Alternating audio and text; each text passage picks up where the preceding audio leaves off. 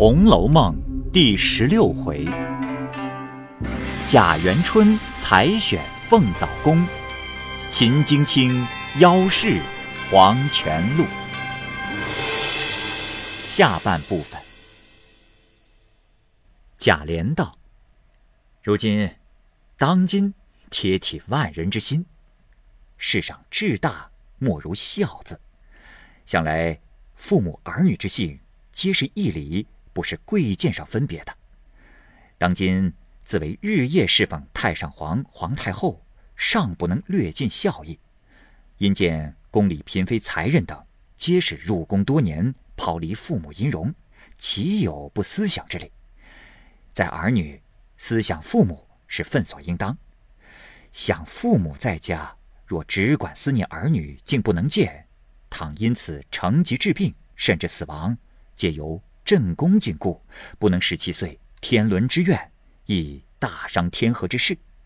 故启奏太上皇、皇太后，每月逢二六日期，准其交房眷属入宫请候看事。于是太上皇、皇太后大喜。深赞当今至孝纯人，体贴格物，因此，二位老圣人又下旨意，说交房眷属入宫，未免有国体遗志，母女尚不能切怀，竟大开方便之恩，特降于诸交房贵妻，除二六日入宫之恩外，凡有重与别院之家，可以驻避官房之处，不妨祈请内廷銮舆入其私地。庶可略尽骨肉私情，天伦中之至性。此旨一下，谁不踊跃感戴？现今，周贵人的父亲已在家里动了工了，修改性情别院呢。又有吴贵妃的父亲吴天佑家，也往城外踏看地方去了。这岂不有八九分了？赵嬷嬷道：“哦。”阿弥陀佛，原来如此。哎，这样说，咱们家也要预备着接咱们大小姐了。贾琏道：“这还用说呢？不然这会子忙的是什么？”凤姐笑道：“哎呀，若果如此，我可也见个大世面了。可恨我小几岁年纪。”若早生二三十年，如今这些老人家也不驳我没见世面了。说起当年太祖皇帝访顺巡的故事，比一部书还热闹，我偏没造化赶上。赵嬷嬷道：“哎呦呦，那可是千载西逢的。呃，那时候我才记事儿，咱们贾府正在姑苏扬州一带。”建造海坊，修理海棠，只预备接驾一次，把银子花的淌海水似的。说起来，凤姐忙接道：“哦，我们王府也预备过一次。那时我爷爷单管各国进贡朝贺的事，凡有的外国人来，都是我们家养活。粤闽滇浙所有的洋船货物，都是我们家的。”赵嬷嬷道：“哎，那谁不知道的？如今还有个口号呢，说东海少了白玉床，龙王来请江南王，说的就是奶奶府上了。哦，还有，如今现在江南的甄家，哎呦呦，好事派，独他家接驾四次，若不是我们亲眼看见。”告诉谁，谁也不信的。别讲银子成了泥土，平时世上所有的，没有不是堆山塞海的。罪过可惜四个字，竟顾不得了。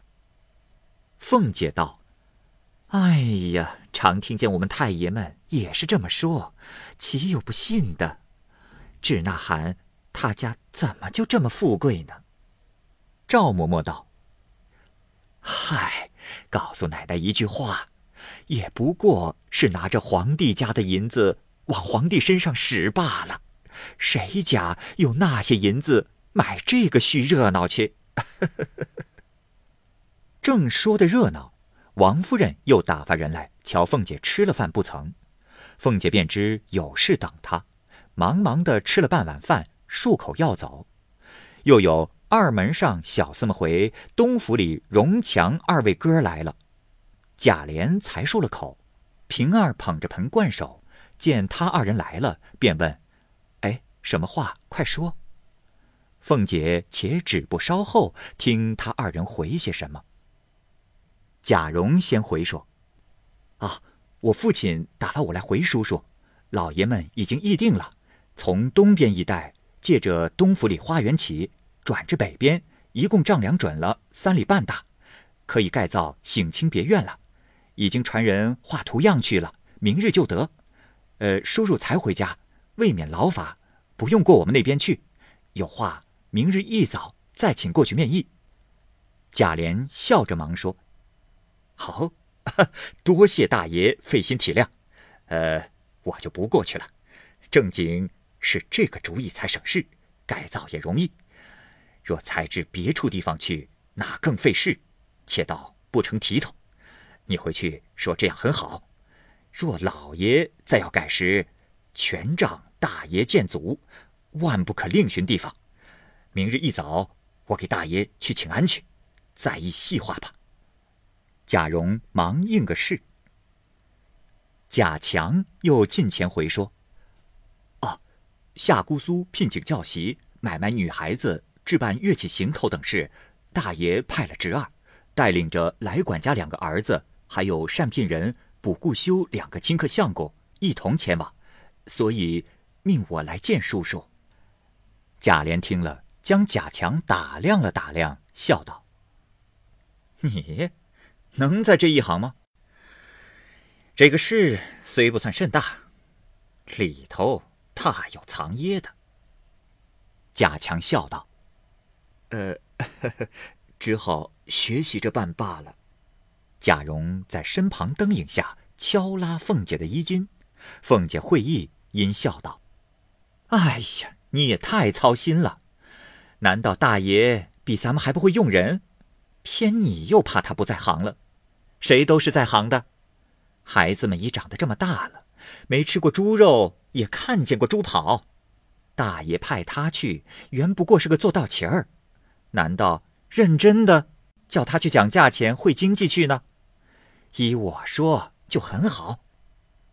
贾琏道：“啊，自然是这样，并不是我驳回，少不得。”替他算计算计。因问：“哎，这一项银子动哪一处的？”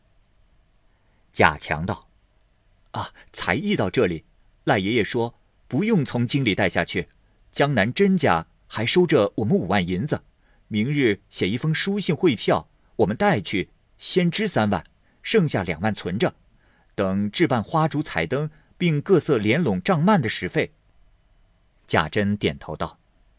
哦，这个主意好。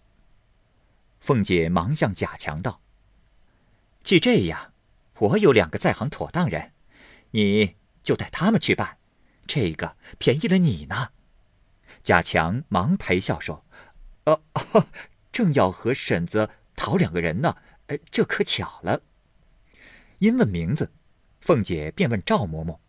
彼时赵嬷嬷已听呆了话。平儿忙笑推他，他才醒悟过来，忙说：“哦哦，一个叫赵天良，一个叫赵天斗。”凤姐道：“哎，可别忘了，我可干我的去了。”说着便出去了。贾蓉忙送出来，又悄悄的向凤姐道：“哎，嫂子要什么东西，吩咐我开个账给强兄弟带了去，叫他。”按账置办起来。凤姐笑道：“哼，放你娘的屁！我的东西还没出料呢，稀罕你们鬼鬼祟祟的。”这时贾强也敲问贾琏：“呃，要什么东西？顺便置来孝敬叔叔。”贾琏笑道：“哼，你别兴头，才学着办事，倒先学会了这把戏。”我短了什么，少不得写信来告诉你。且不要论到这里。说毕，打发他二人去了。接着回事的人来不止三四次。贾琏害罚，便传于二门上，一应不许传报，俱等明日料理。凤姐至三更时分方下来安歇，一宿无话。次早，贾琏起来，见过贾赦、贾政，便往宁府中来，和同老管事的人等，并几位世交门下亲客相公，审查两府地方，善化省亲殿宇，一面查夺办理人丁。自此后，各行将以齐集，金银铜锡以及土木砖瓦之类。搬运移送不歇，先令匠人拆宁府汇芳园墙垣楼阁，直接入荣府东大院中。荣府东边所有下人一带群房尽已拆去。当日宁荣二宅虽有一小巷界断不通，然这小巷亦是私地，并非官道，故可以连属。汇芳园本是从北拐角墙下引来一股活水，今。亦无烦再饮，其山石树木虽不敷用，假设住的乃是荣府旧园，其中竹树山石以及亭榭栏杆等物，皆可挪就前来。如此两处又甚近，凑来一处，省得许多财力。纵意不敷，所添亦有限，全亏一个老民工好山子野者，一一筹划起造。贾政。不惯于俗物，只凭贾赦、贾珍、贾琏、赖大、来生、林之孝、吴心登、詹光、程日兴等几人安插摆布。凡堆山凿池、起楼树阁、种竹栽花、一应点景等事，又有山子野制度。夏朝闲暇，不过各处看望看望，最要紧处和贾赦等商议商议便罢了。贾赦只在家高卧。有借斗之事，贾珍等或自去回明，或写略节，或有话说，便传呼贾琏、赖大等领命。贾蓉单管打造金银器皿，贾强已起身往姑苏去了。贾珍、赖大等又点人丁、开册籍、监工等事，一笔不能写到，不过是喧甜热闹非凡而已，暂且无话。且说宝玉。近因家中有这等大事，贾政不来问他的书，心中是件怅事。无奈秦钟之病日重一日，也着实悬心，不能乐业。这日一早起来，才梳洗完毕，意欲回了贾母去望候秦钟，忽见明烟在二门照壁前探头缩脑，宝玉忙出来问他做什么。明烟道：“那秦相公不中用了。”宝玉一听，吓了一跳，忙问道：“啊，我昨儿才瞧了他来，还明明白白，怎么就不中用了？”明烟道：“我也不知道，刚才是他家的老头子特来告诉我的。”宝玉听了，忙转身回明贾母，贾母吩咐好生派妥当人跟去，到那里尽一尽同窗之情，就回来，不许多耽搁了。宝玉听了。忙忙的更衣出来，车犹未备，急得满厅乱转。一时催促的车到，忙上了车。李贵、明烟等跟随，至秦中门首，巧无一人，遂蜂拥至内室，唬得秦中的两个远房神母，并几个弟兄们藏之不迭。此时秦钟已发过两三次婚了，一床一则，多时矣。宝玉一见，便不禁失声。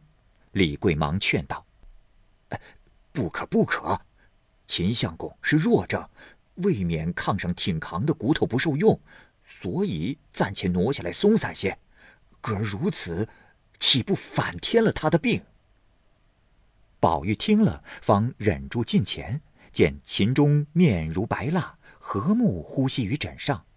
宝玉忙叫道：“秦兄！”宝玉来了，连叫两三声，秦钟不睬。宝玉又道：“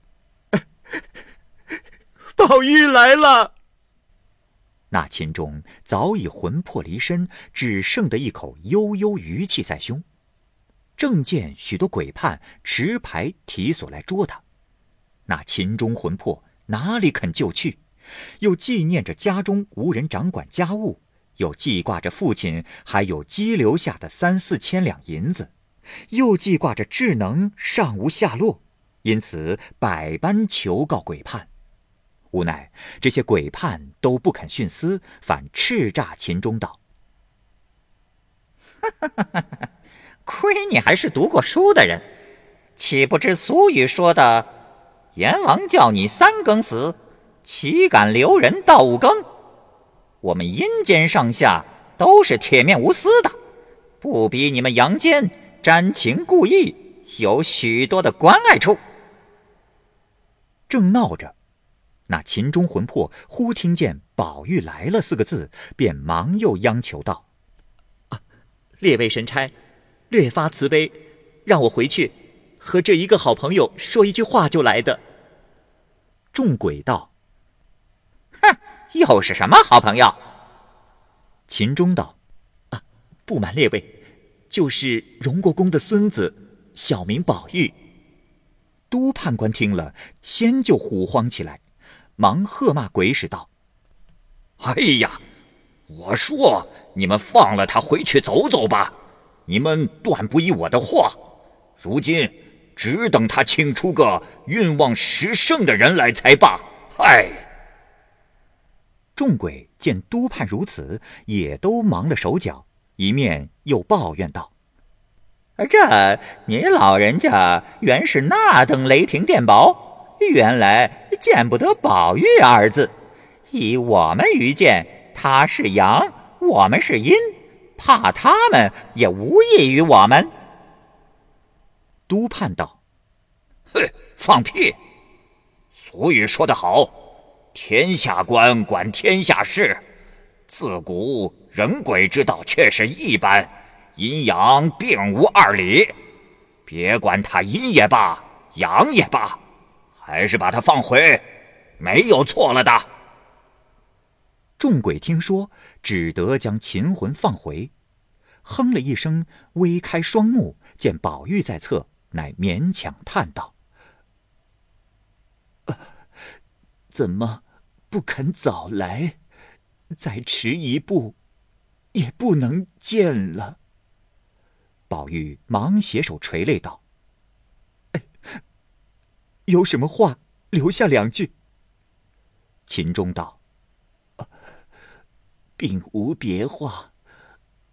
以前，你我见识自为高过世人，我今日才知，自悟了。